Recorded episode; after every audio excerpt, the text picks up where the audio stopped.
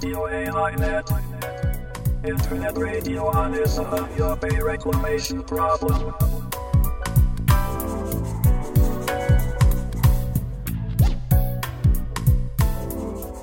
有明海漁民市民ネットワークがお届けするラジオ AI ネット本日は2019年3月24日第47回の放送となりますちなみに本日で1997年4月14日の諫早湾の締め切りから8014日となります。いよいよ8000日になってしまいました。AI ネットの A は有明海 I は諫早湾の頭文字です。このネットラジオでは有明海で問題となっている諫早湾干拓に関する話題を中心に海や干潟などの環境保全や公共事業などによる自然破壊の問題を取り上げていきます。番組では各出演者をスカイプや電話でつないでトークします。回線の状態によっては音声が聞き取りにくい場合があるかもしれません。あらかじめご了承ください。それでは本日の出演者をご紹介します。この番組では有明海漁民市民ネットワーク私たちは略称として漁民ネットというふうに呼んでおりますけれども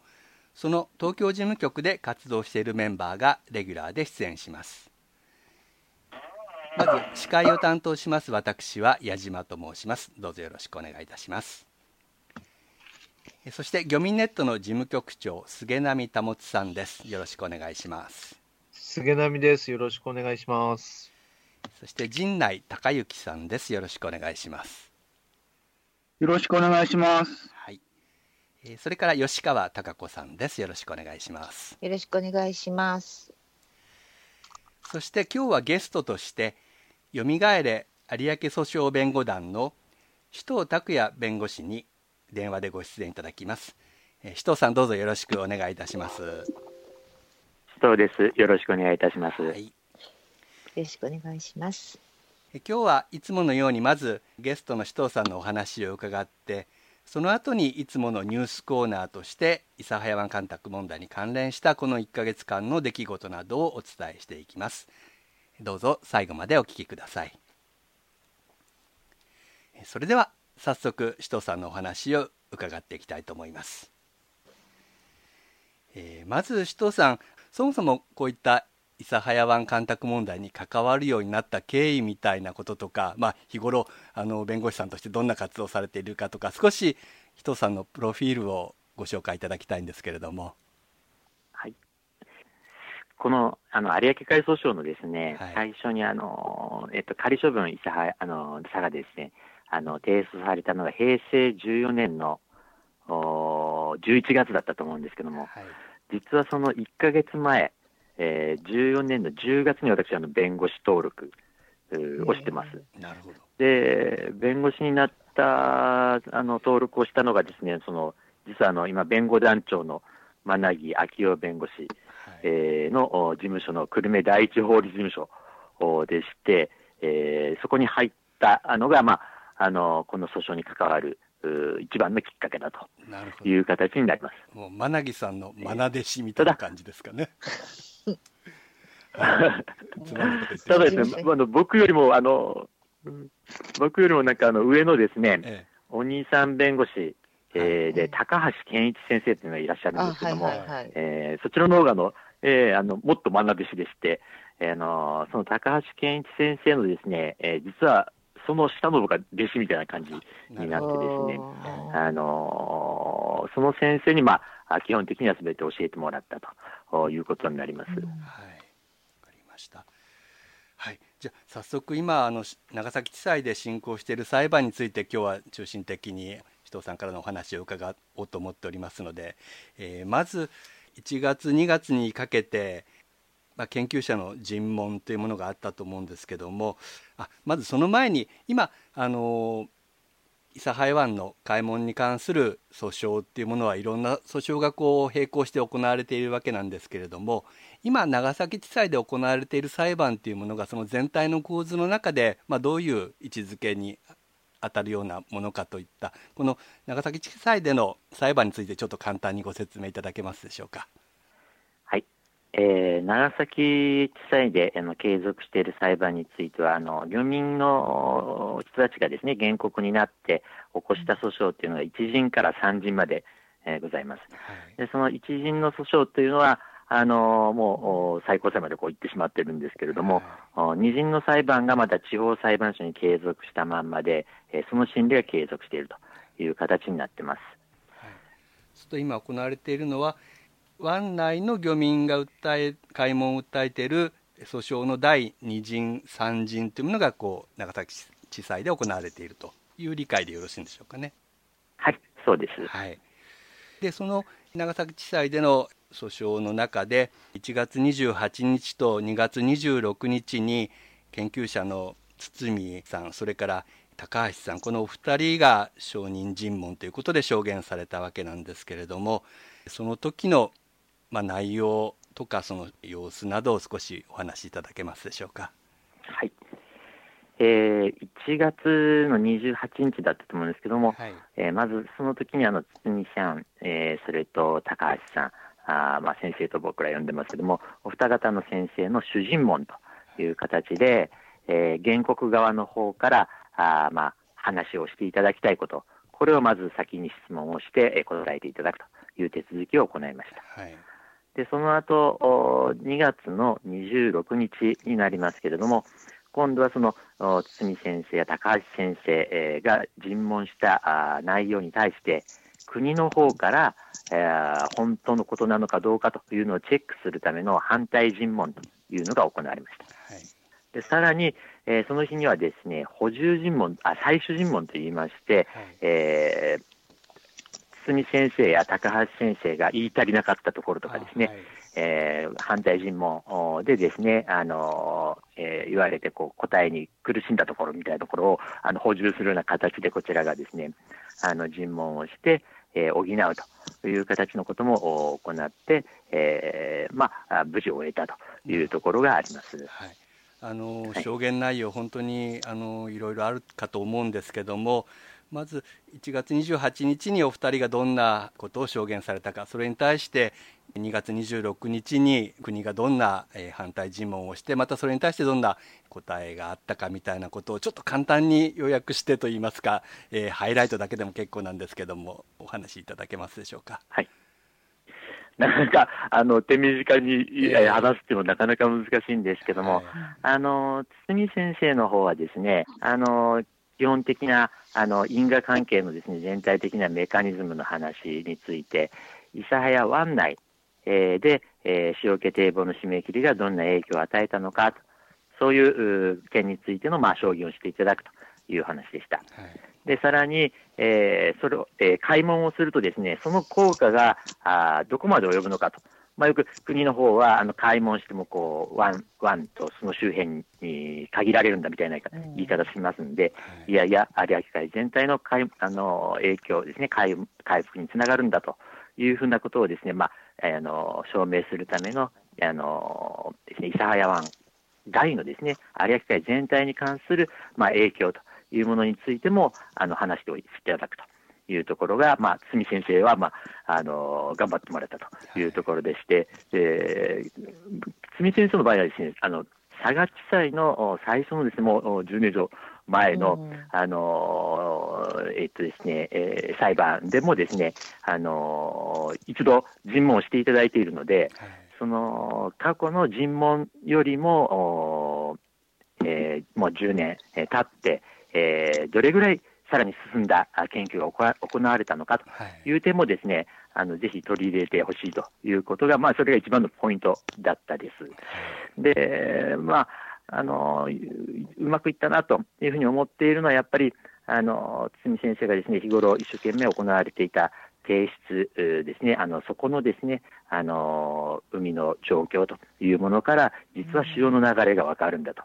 いうふうな話をですね、あの先生が非常にこう明快にあの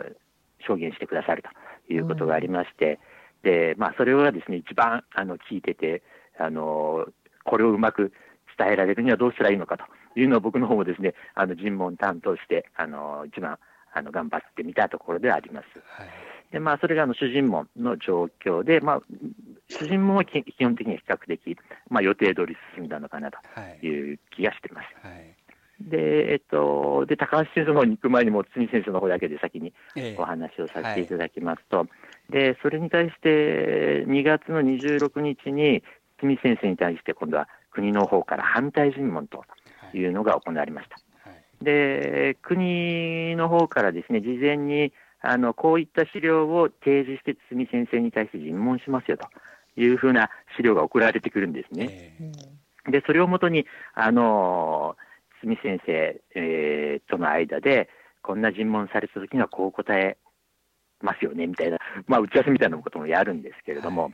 でそういったことをやった上で、えー、かなりあのこちらとしてはあのこんな質問来たらこう答えようっていうのをやったんですが、当日はですね思ったよりはそこまでなんか追及がなくて、ですね、うん、あの淡々となんか用意された反対尋問が聞かれているだけだと。いう印象はちょっと強かったです。はい、もっとなんか前の昔のなんか、あの、佐賀地裁でやった時の方がよよっぽどその、えっと、なんか粘り強い反対質問がされているというかですね、国の方からも鋭い質問があったような気がするんですけど、今回その辺があんまりなかったんじゃないかなと。いう気はしていて、逆にその、あの、堤先生としてはですね、一生懸命反対尋問のために準備した資料がありましたんで、聞いてくれないから、もっと答えたいところがあると いうところがあって、最終尋問の方ではですね、さらにですね、実は国の方が、あのー、使った資料の中に、えっ、ー、と、堤先生の言ってらっしゃることを裏付けるような、あそういった部分があるということをですね、えー、さらにですね、なんか付け加えて、あの、尋問で答えてもらうみたいなことをしてですね、非常にこれ、あの、うまくいったんじゃないかなというふうな印象を、あの、実は持ってます。はい。で、次にあの高橋先生の方、はい、えー、なんですけれども、高橋先生はですね、えっと、調整家が非常にですね、あの、小家堤防で、あの、締め切られた、あの、調整家が非常にこう、汚染が続いていると、はい、えー、いうところで、えー、まあ、その一つである青子というものをですね、あの、帳票として取り上げて、まあ、あの、それが諫早湾の外に排水されるということで、えー、環境が悪くなっているということを、まあ、話していただくということをしていただきました。で、この高橋先生に対する、えー、まあ、反対尋問なんですが、これ実は私、見れてないんですよ。あ2月26日はですね、はい、えー、これ残念ながら後で、あの、あのご覧になられた方の方からあの言ってもらった方がいいかもしれませんけど、はい、まあ、あのかなりうまくやったというふうな報告は受けているところです。はい、はいじゃあ、まあ、そんな感じです、ね、はい。陣内さんがその反対尋問の時には傍聴席からその様子を見てこられましたので、辻先生、はい、高橋先生両方のその国とのやり取りみたいなことを少しお願いできますでしょうか？ね、まあ大体今おっしゃられた通りなんですけれども、はい、やっぱりあのー、こちら国の言ってることっていうのはなんか高橋先生の場合は調査法、エライザ法っていうその調査法に難癖をつけるみたいな、そういうところに終始していて、全体的な話になっていないんだけれども、それもま結局は高橋先生に反撃されるような状況があり、清水先生の方でも、やはりその、清水先生がちゃんと準備した通りにあの答えていたので、あの国の国の調査国のデータにおかしいことっていうのが、やっぱりその、あり、サハヤ湾干拓事業との関係っていうのが、より明確になったっていうような証言をしてくれました。はいえっと、そして、今度は3月18日の話に移りたいんですけれども、ここでは有明海、えー、八代海総合評価委員会の、まあ、報告書を制作した時の担当者が証人として出廷して尋問したということなんですけどもこの内容も紫藤さんからお話しいただけますでしょうか？はい、えー、根木さんという、えーと、国の側のですね、はい、まあ、環境省のお役人ですけども、あのえっ、ー、とまあ、尋問をしてもらいました。えっと、平成29年、えー、委員会報告と、まあ、読んでますけども、それのあの取りまとめの事務をされた方だ、方です。で、まあ、平成29年の、まあ、えっと、委員会報告っていうのは、あの、えっと、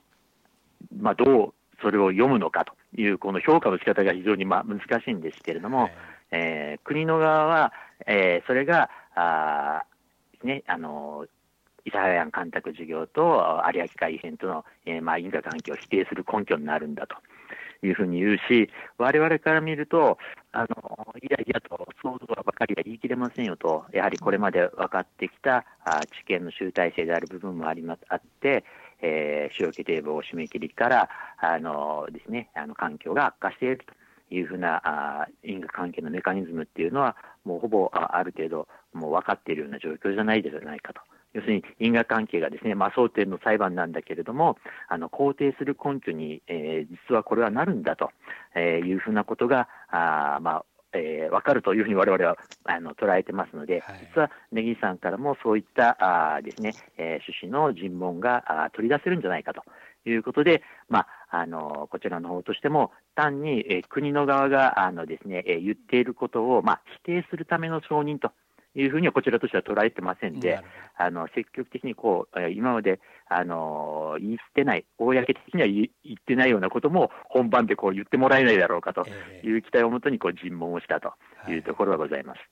で、まあ、その結果なんですけど、さすがにですね、あの、頭がいい方でした。あの、非常にあの、記憶力も素晴らしくて、あの、資料の、あの、隅々まで、あの、まあ、まあ、目を配られている方だなという印象受けたんですけれども、えー、ですからもう具体的にはですね、えこちら側の、漁民側の弁護士の質問に対しては、えー、それは評価に渡るようなことなので、もあと報告書を読んでくださいみたいな形でこう逃げられるわけですね。えー、で、まあ、そうやって逃げていったんだけれどもですね、やはり、あの、高峰弁護士と中原弁護士という2人、えー、が中心になって、えー、尋問をするとですね、えっと、まあ、その、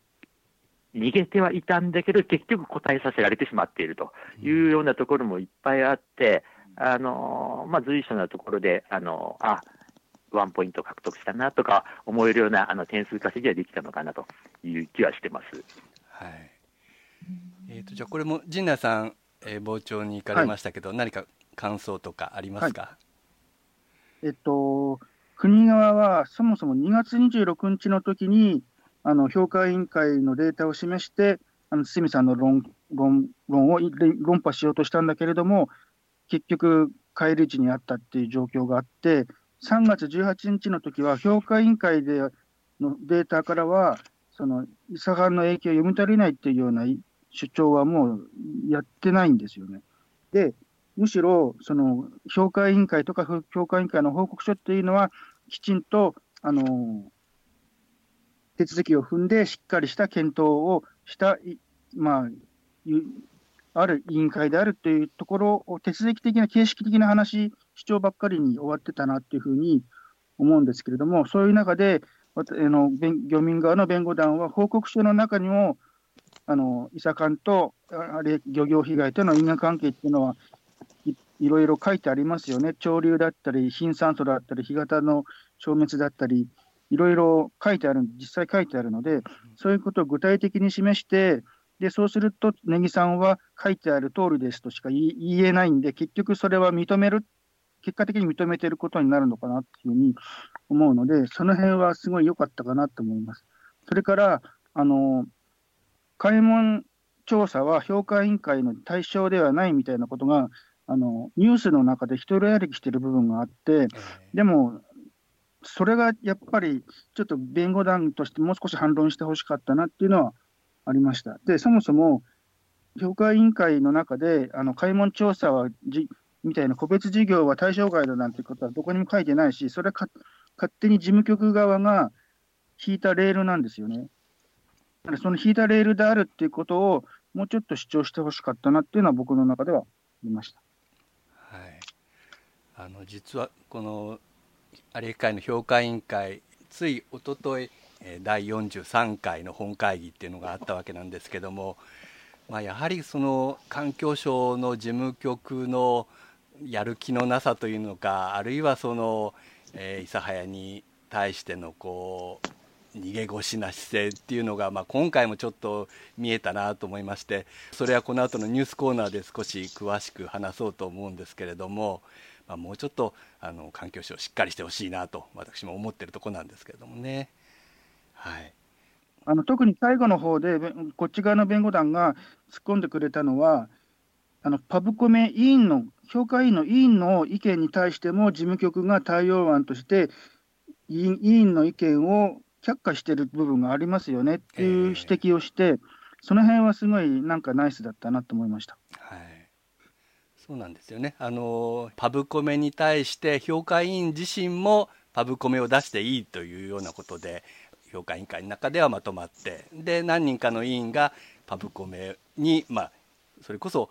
まあ、もっと評価委員会の中でそれを議論してほしかったなっていう気もするんですけれどもパブコメでこう批判的な意見を出した委員もいたということでそういうことに対しても、えー、事務局はちゃんと向き合わなかったかなという感じなんですけどもね。はい、それで、まあ、一連のこうしたいわゆる科学論争といいますか、まあ、専門家に対する証人尋問というものをそしてこれから5月には原告業務に対する参考人質疑というようなことになってくるかと思うんですけれどもこの辺の一連の動きの中での成果とかあるいは今後の課題みたいなものを何か紫藤先生の方でありますでしょうか？はいあのまあ、今回ですね、あの科学論争的なところのまだ補充というのが実は残ってまして、はい、あの堤先生などにはあのまだ補充的にですねあの意見書を書いていただきたいというふうに思っているところがあります。はい、で今回、えー、行われてきたあの専門家と言われる方々の証人尋問の成果というのはきちんと弁護団として主張という形であの準備書面にまとめて書面化して、えー、提出したいというふうに考えています。でさらに、やっぱり、え何よりもですね裁判所やあの世間を動かす力になるのは、あの被害の事実だろうと思います。はい、えー、そのためあの、5月13日の原告本人尋問、まあ、ここがあ一つのまた山場になるのかなというふうに思ってまして、えー、これをあのしっかりと成功させることで、えー、この裁判をですね、えー、前に進めて、裁判官にもですね、きちんと聞いてもらった、で、あの、公正な判断をしていただきたい。そういうふうに思っているところです。はい、わかりました。えっ、ー、と、それでは最後になるんですけども、首藤さん、個人のもう思いで構わないんですけれども、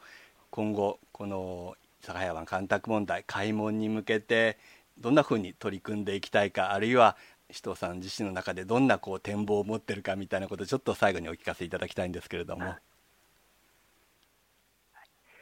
えー、ここ数年ですね、実は僕あの、弁護士会の方の役職をいくつかやってたしやってた関係で、ちょっと有明会の裁判からずっと離れてたところがあります。はい、まあ、それでもですね、やはりあのこう戻ってきまして、ここ1年間、あのまたあの尋問やったり、あの漁業権に関するですね、あの最高裁へのあの上告、留書とかを書いたりということをしていると、やっぱり初心に戻ってですね、あの最初、成り立ちの頃にあの平らぎをですね食べた頃をやっぱ思い出してですね、やっぱもう一回食いたいよなと。いうのをですね、改めてなんかこう、しみじみと思って、あのいいつでしたかね、あの不機嫌な寺院というあのドラマがあったのを覚えてらっしゃいますかね。あの滝田先生の監修かなんかで、あの、あの、ねえー、元に戻るには100年かかるみたいなことを、あの、言ったセリフがあって、はい、あれを思い出して、あさらに、この弁護団活動もですね、やっぱりきちんと最後まで頑張っていくためには、さらに若手をですね、やっぱりもっと入れて、えー、これを続けていくということが重要だろうなというふうに思っているところです。はい、わかりました。あの我々も本当に弁護団応援しますしこれからも頑張っていただきたいと思います。はい。はい。よろしくお願いします。今日は本当にね、あの、お忙しい中、ご出演いただきまして、どうもありがとうございました。またぜひ、今後の裁判の進捗など、ご報告いただきたいと思いますので、はい、えー、このラジオにもご出演いただければと思っております。はい、今日はこれでじゃ失礼いたします。はい、ますどうもありがとうございました。どうもありがとうございました。はい、ありがとうございました。どうもありがとうございます。はい、ありがとうございました。とということで弁護士の首藤さんにお話を伺いました。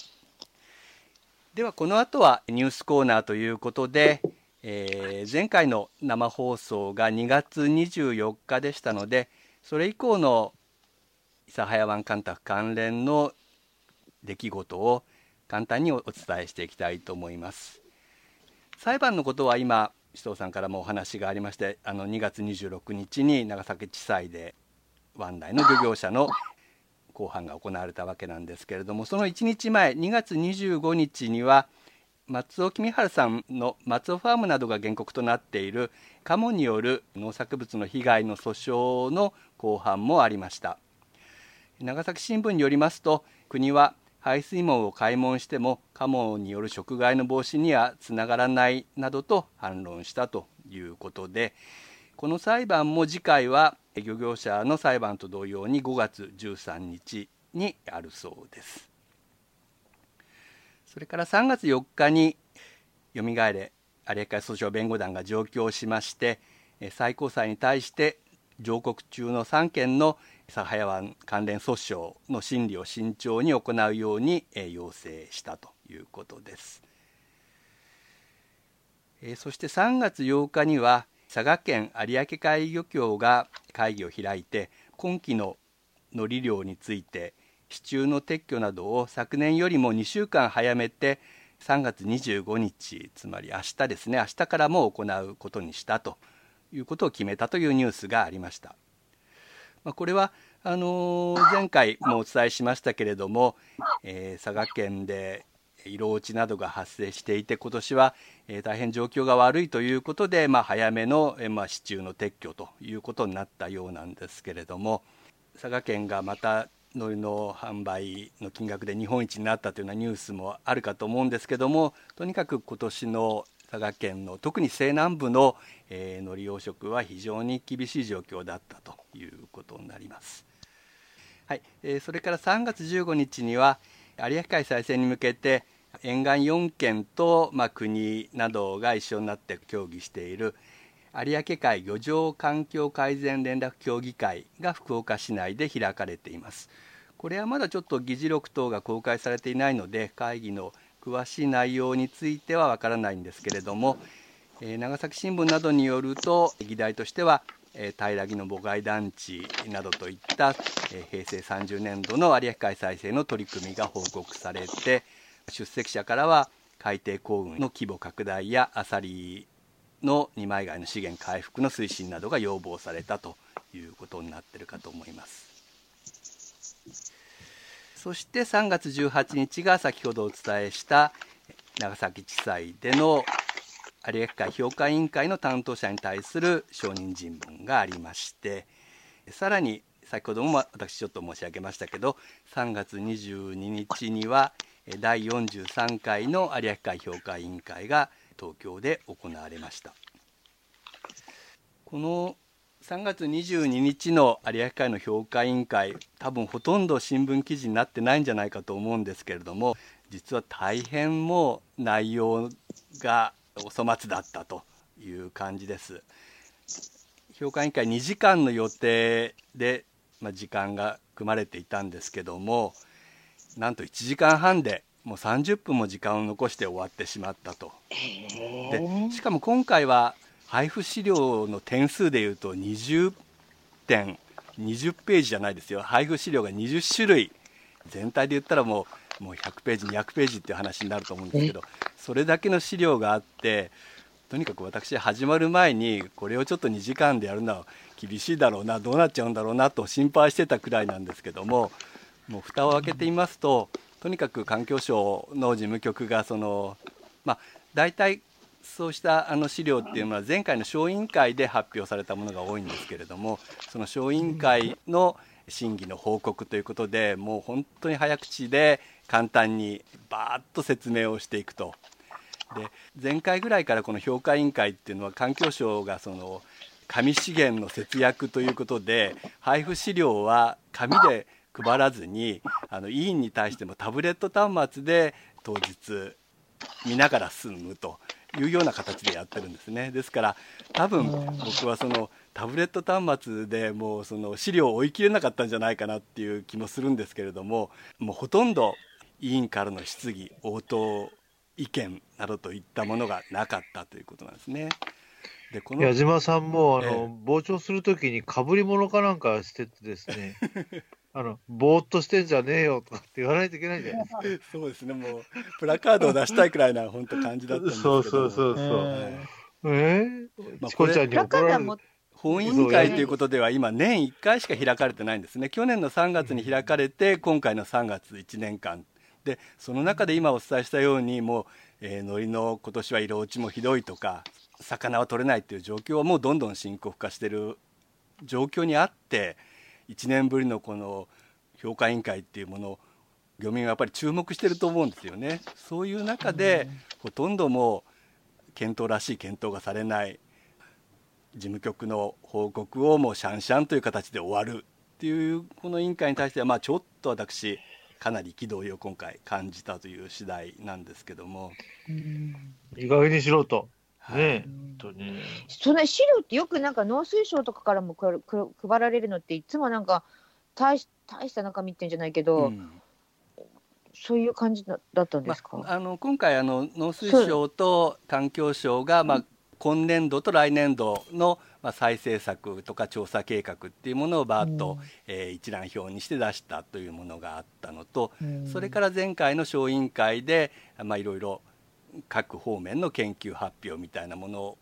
があってそれの資料っていうものが今回出ていたと。で前回の小委員会でもですからその20件ぐらい発表があって本当に急ぎ足で発表して質疑応答の時間もほとんどなかったというところなので、本来であればもう前回配布されてる資料なのでそれを委員の人も読み込んで、今回は前回の小委員会でその検討が足りなかった部分についてもう少しここでフォローしてもらってもよかったと思うんですけども、まあ、そんなこともほとんどなく終わってしまったという感じですね。でその事務局の対応で典型的だったのが私前回あの小委員会で山口敦子先生の干潟に関する発表っていうものが素晴らしかったっていうのをここでお伝えしたと思うんですけれども、前回の小委員会での各発表っていうものを事務局が、まあ、ダイジェストでこう口頭発表していくわけなんですけれども山口先生の発表として事務局が取りまとめたその口頭でのあの言葉というものの中に干潟の重要性の発表みたいなことが一言もなかったんですよね。でさすがにその岡田委員長もそれはまずいなと思ったんじゃないかと僕は思うんですけどもその一連の環境省からの事務局の報告が終わった後すぐに山口先生に対して今の環境省の取りまとめというか報告であの山口先生何か付け加えることはありませんかっていう質問を山口先生にすぐしたというような状況だったですね。そしたら山口先生は今の発表には干潟の重要性についての私の報告が抜けてましたということを、まあ、きっちりと、まあ、指摘したという感じでですからそれがなかったら本会議での議事録には山口先生のそういう干潟の重要性っていう発表は議事録のその文章としては残らなかったということになってしまうわけなんですよね。ひどいですね、それ。はい、ですからこの辺に本当に意図的にあの事務局がそういう干潟の話題を外しているのかそれとも、まあ、担当者がそのくらいの理解しかしてないっていうレベルなのかどっちか分かりませんけども意図的な感じがする、ね、いずれにしてもこの事務局の対応ひどいなというふうに思いました。ですよね。何のためにややってるのかよくわかんない。はい。あと小松利光さんなんかは、えっ、ー、と今回のこのまあいろんな報告の中で環境省や農水省の取り組みというものが水産の研究に偏りすぎてる水産の再生策に偏りすぎてるんじゃないかっていう指摘がありましたねつまりほとんどのその報告内容が、まあ、平らぎの母貝であるとかアサリの養殖であるとか、そういう養殖とか、あるいはそういう海底幸運だとか副作といった、あの我々が言うところの対症療法的な水産に直接こう効果が結びつくような再生策や調査しかやられていなくて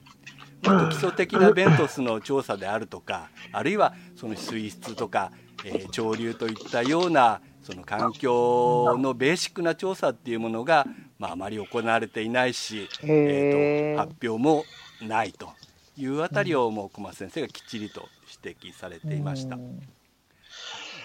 なるほど、はい、でそれは今回その農水省と環境省が発表した今年度来年度の、えー、結果計画にもよく表れているんですけども来年度の予算っていうものは今その有明海に直接関わる再生予算ということでは環境省が約1億円。で農水省の方が約18億円ぐらいなんですね。だから本当にそういう、まあ、基礎的な研究や調査の方する環境省がほとんど予算を持っていないっていうことなんですね。それとそういったその水質とか貧酸素の調査をえー、まあ、環境省と農水省両方でやってたりすると。だから本当に効率的にその予算が使われているかっていうのも問題ですしそこには縦割りな、障害もあって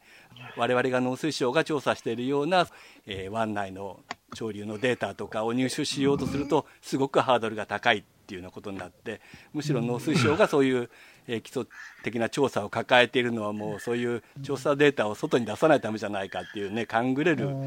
ようなことなんじゃないかなと思うんですけどもね。はあ、はい。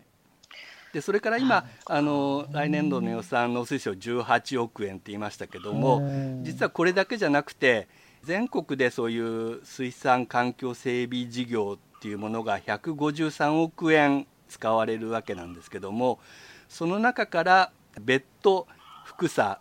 海底幸運などに対する有明海の再生に関する、えー、お金が出るということなので、まあ、来年度もまたそういう対症療法に対して有明海に多額のお金がつぎ込まれるということになるわけで、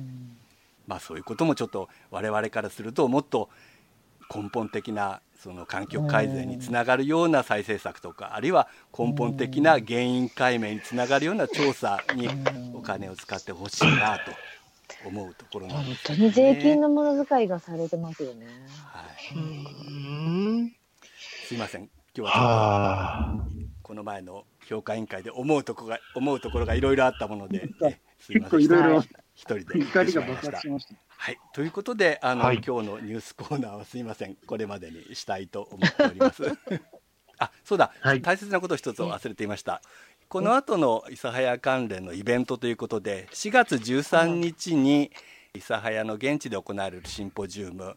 えー、干潟を守る日2019 in 諫早、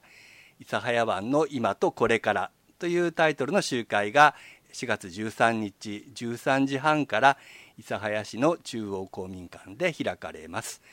この番組でおなじみの堀良一弁護士だとか、えー、松尾ファームの松尾さんそれからやはりこの番組に出ていただきました、えー、小長井漁協の植木裕二さんなどが講演発表されるそうですのでぜひ皆さんあの長崎県の方はこの4月13日諫早のこの集会にお集まりいただきたいと思います。杉並さんも駆けつけるということなのでまた次回の放送ではこの様子など伝えていただこうと思いますのでよろしくお願いします。はい、行ってきます。はい、はい、ということで今日の番組はこれぐらいにしたいと思います。それでは、番組に関するいつものご案内です。この番組は毎月1回原則として第4日曜日の午後10時から YouTube ライブで生放送を行っています。次回の番組の内容については Twitter や Facebook で事前にお知らせしていますので Twitter のアカウントラジオ AI ネットのフォローをぜひお願いいたします。Facebook は有明海漁民市民ネットワークで検索してください。それから生放送を録音したアーカイブ版を後日 YouTube の有明海漁民市民ネットワークチャンネルにアップしています。生放送を聞き逃してしまった場合は、ぜひこの YouTube でお聞きください。それから iPhone や Mac をお使いの方は、ポッドキャストでも配信していますので、ラジオ AI ネットで検索して登録をお願いいたします。次回第48回の生放送は4月28日日曜日の午後10時を予定しております次回の放送もぜひお聞きくださいそれでは本日は最後までお聞きいただきましてどうもありがとうございました。出演者の皆さんもお疲れ様でした。どうもありがとうございました。ありがとうございました、では失礼いた。します